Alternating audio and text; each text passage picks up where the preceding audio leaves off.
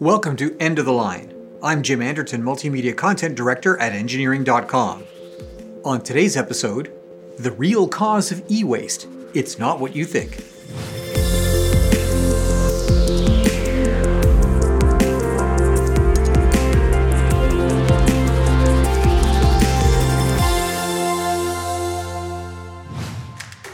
Today's episode is brought to you by Engineering.com, a globally trusted source for engineering content.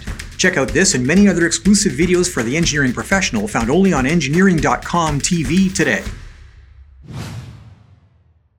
This is my clock radio, or more accurately, this used to be my clock radio. Now, this device is now junk, e waste, and it's going into a landfill.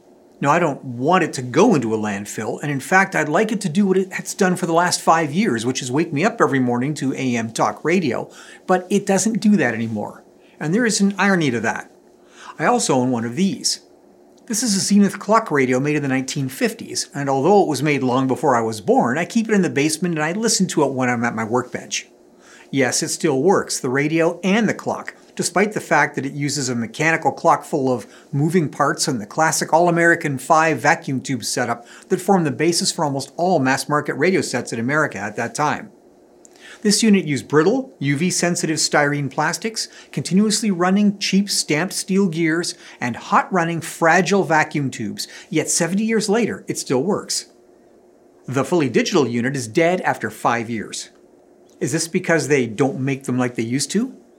Now, you think I'm going to say yes, but in fact, the opposite is true. I looked at the retail price of that old radio. It cost about $25 in the early 1950s. Now, using a readily available online inflation calculator, this translates to a price today of approximately $252. Now, I paid less than 30 bucks for the digital unit, and I'll bet you could find it on Amazon for about 20. So here's where the e-waste factor comes in.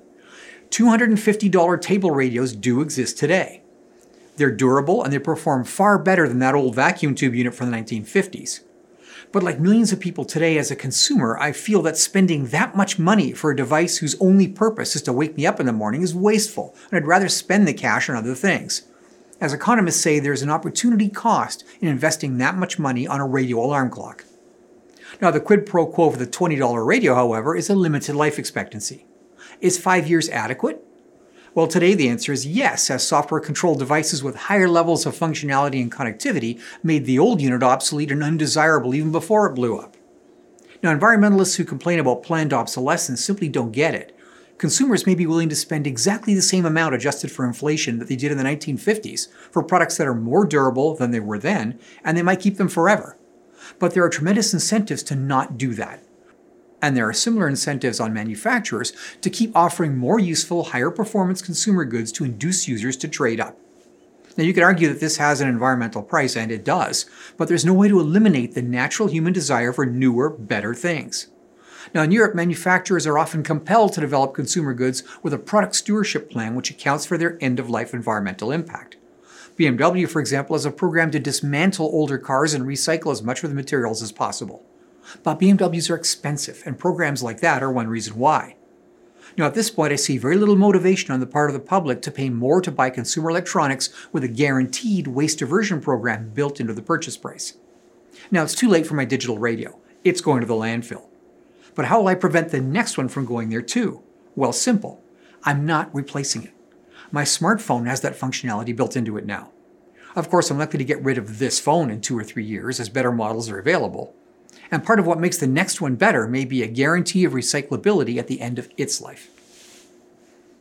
Well, that's it for this week's episode of End of the Line. To check out these podcasts as videos, visit engineering.com TV. If you like this show, consider joining engineering.com to get personalized story recommendations, follow topics you care about, and participate with the global engineering community. Thanks for tuning in.